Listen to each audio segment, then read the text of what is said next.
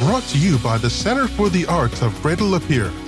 The Pix podcast showcases the best of the Pix Theater and Gallery 194's featured artists, musicians, and entertainers. We are the center for all things art and entertainment in Greater Lapeer. Here's your host, Jill Lynn Lyons.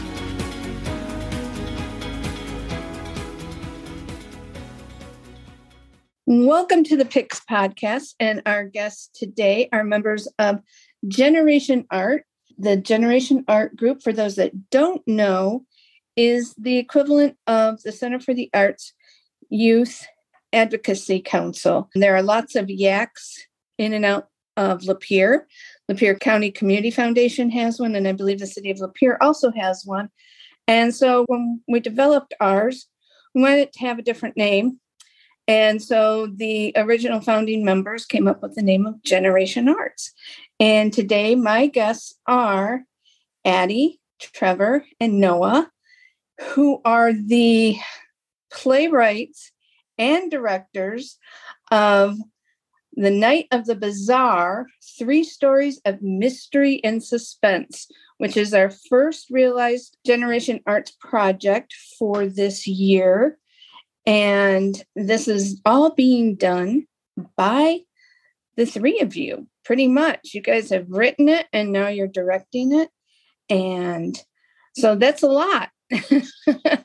how is it going? First and foremost, how is it going? It's going well.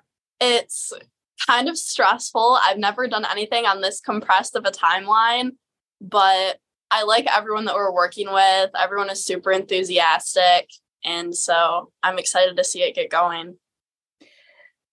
So is it is this the first time of writing a script for any of you? I have kind of written scripts before, but never one that I expected to go on stage, and never one is like thought or like as like that I've thought about as much as these ones are as are as well thought out.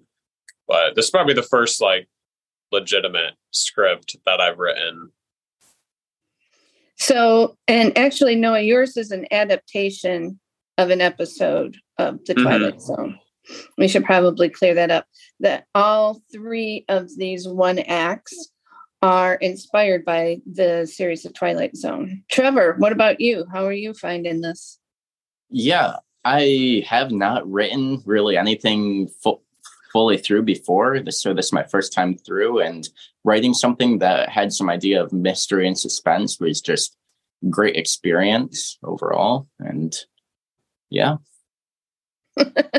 so there is an old saying, and it's a very old saying, and it's probably not a proper saying, but that the best playwrights to work with, the best playwrights for directors to work with are dead ones. And that's being said because you've written something, you've created it, it's your baby, and then you have to kind of turn it over to, in the theater, you have to turn it over to all these people to take apart and reinterpret. So for your first one, you guys get to hang on to it a little bit tighter, but you still have to be open to interpretation from the actors. How's that going? Is it what you expected? Has it changed? Has it brought anything to light for you? I think it's actually kind of difficult. There's some spots in my script specifically where I've always imagined it one way, and then every actor has just taken a completely different path, which works completely fine. And I was actually surprised how well it worked. But it's just unexpected and a little bit bothersome, but it all works out. I think you just echoed the words of every playwright ever to see their work produced. what about you, Addie? You feel the same? Yeah, I do. There are spots in my script that, like, you know, the actors will have an idea about, like, some gesture or a different inflection of saying the line that I never thought of. And I'm like, wow, that's, and it's just really impressive and really good. But it's definitely weird being in the director's seat, especially when like something doesn't go the way you imagined. It's just, it's really kind of weird, but fun.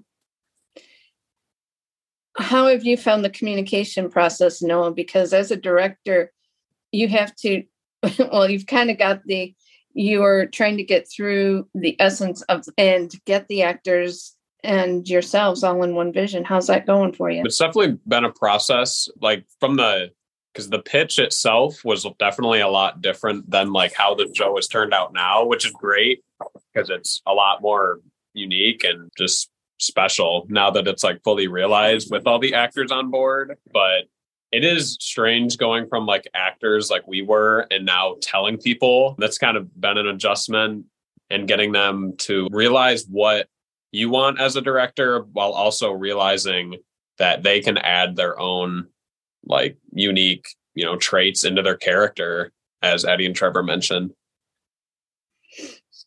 And how is it now now that you guys are up on your feet and you've started to block? It's kind of a challenge let's say especially because we have a couple major set changes. We actually built some of our own set pieces.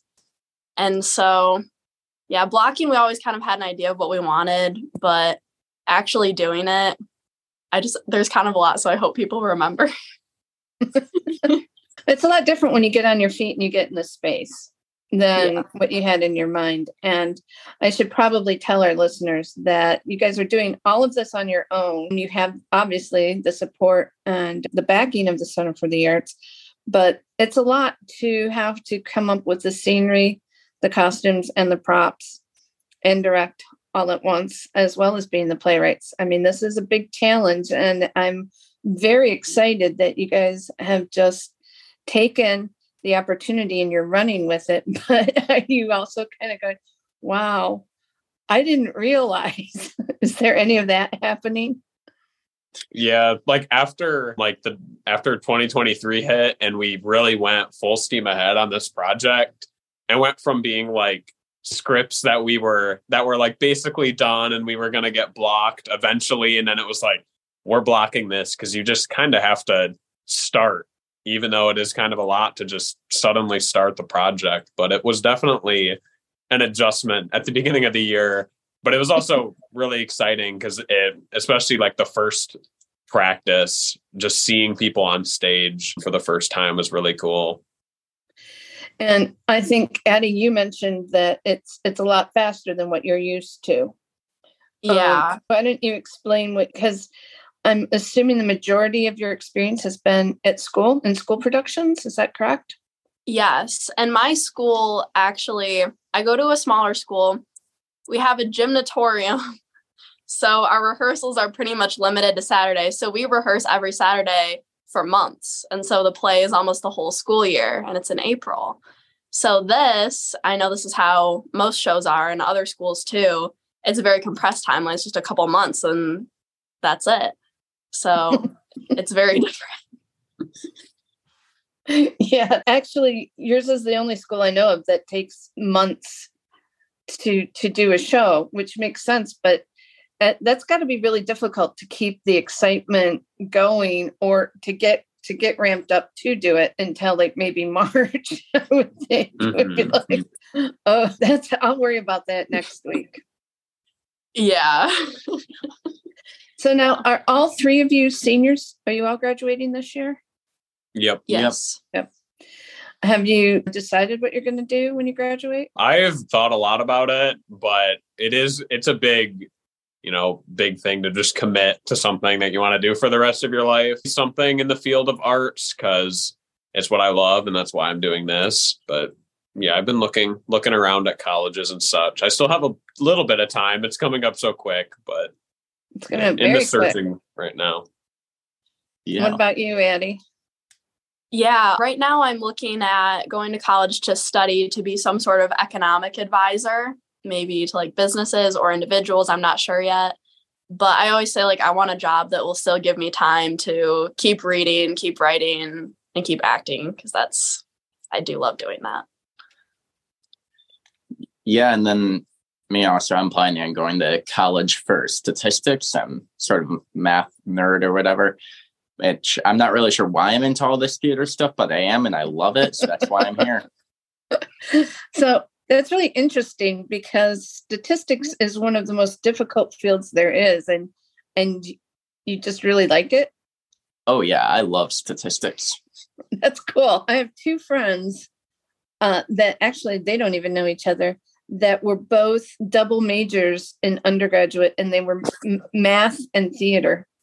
And I always thought that was the strangest combination until I met yet another one of my friends that was math and theater. So it is possible. I know others that have done so. And you like economics, Addie?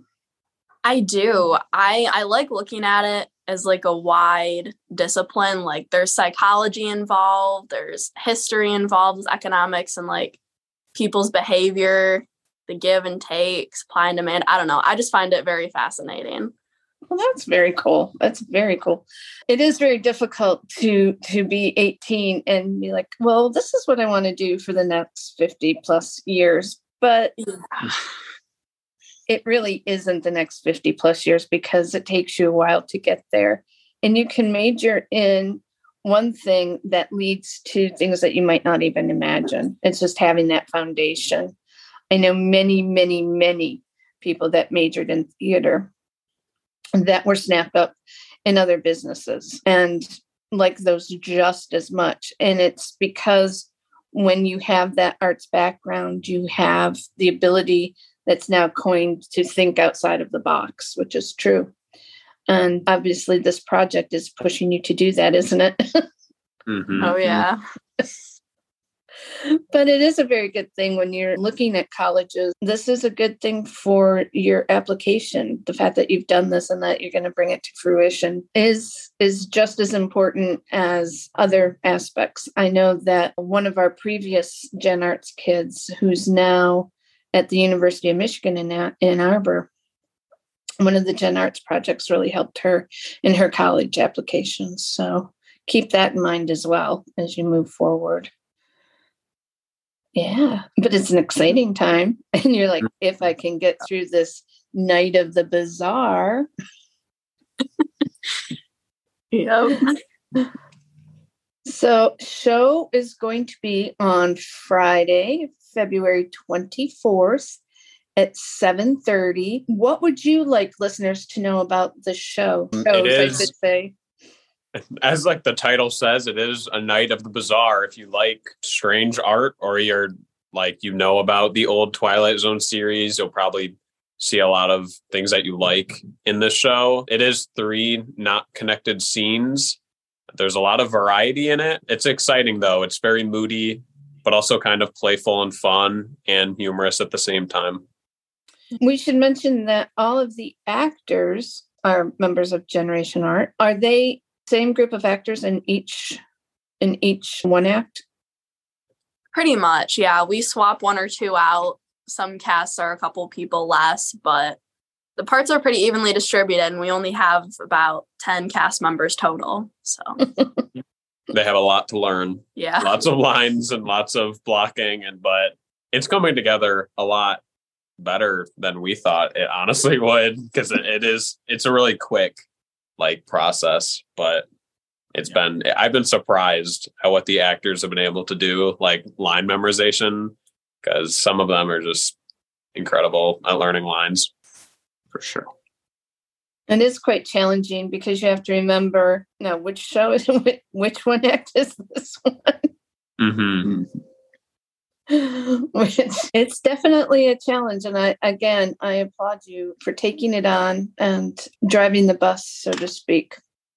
What else do you want people to know about the Night of the Bazaar? My show specifically leans into the idea of like avant-garde art, and I just pretty much threw everything in the wayside of dialogue and the idea of pushing a point through my writing and seeing how artistic you could be with it and basically trying to transform the idea of a twilight zone episode as far as i could while staying true to the true purpose and as you go through the show you'll see that noah starts as an adaptation of a twilight zone episode and slowly it will inch towards something that's quite a bit different from a normal Twilight Zone episode, but still holds some qualities that are true to the Twilight Zone.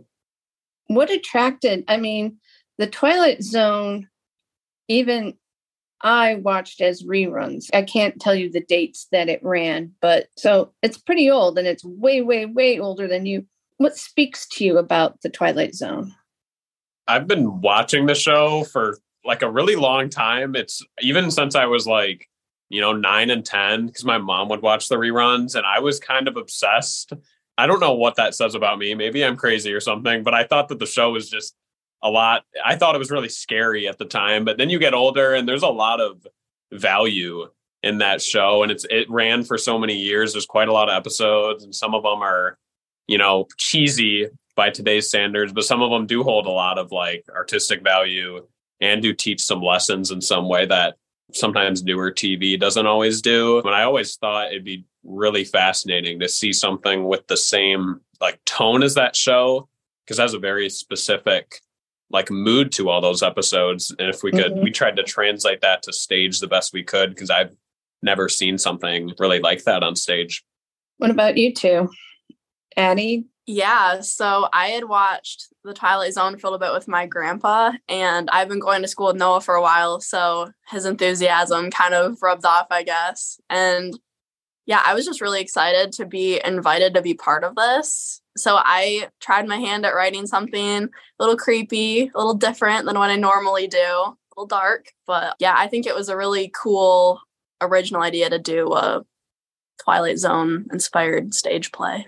Were you familiar with Twilight Zone, Trevor?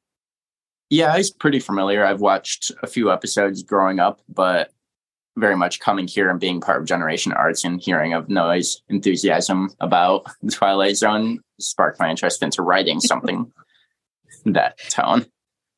Yes, Noah could go into advertising, especially for the Twilight Zone. Mm-hmm. His enthusiasm was quite was quite obvious. mm-hmm. All right. Is there anything you want to ask me? Just a big thank you for giving us the opportunity to do it here and giving us the location and the stage and the times and everything. For sure. It's been it's been such a good process. Yeah. Well, good. Good. And I'm so glad. Speaking as someone trying to pick her career, how did you decide that you wanted to do this job? Well, that would be I fell in love with theater when I was I was either 4 or 5, I can't remember exactly. And my parents took me to the Lapeer High School production of Annie Get Your Gun. And it just they were right there. It was so incredible.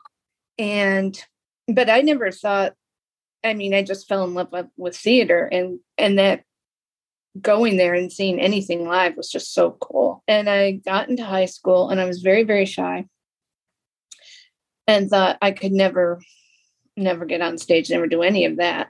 And I needed a ride home from band practice. And a friend said, Well, for those that don't know, at Lapeer West, there's no auditorium. So we were using the old high school, White Junior High had an auditorium. So we had to actually travel to the theater.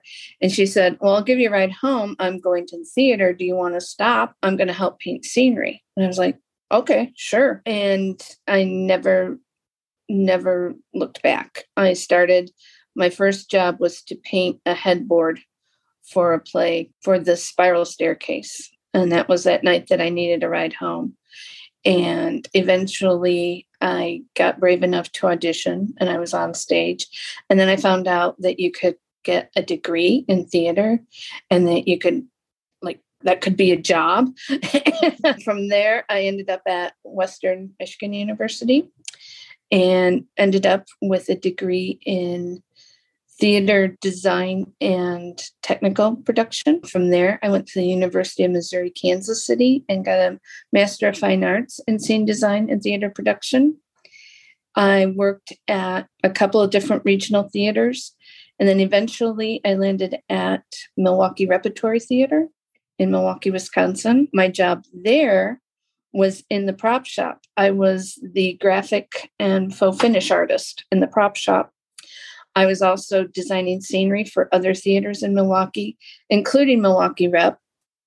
I designed in their smaller space. I did about five designs there.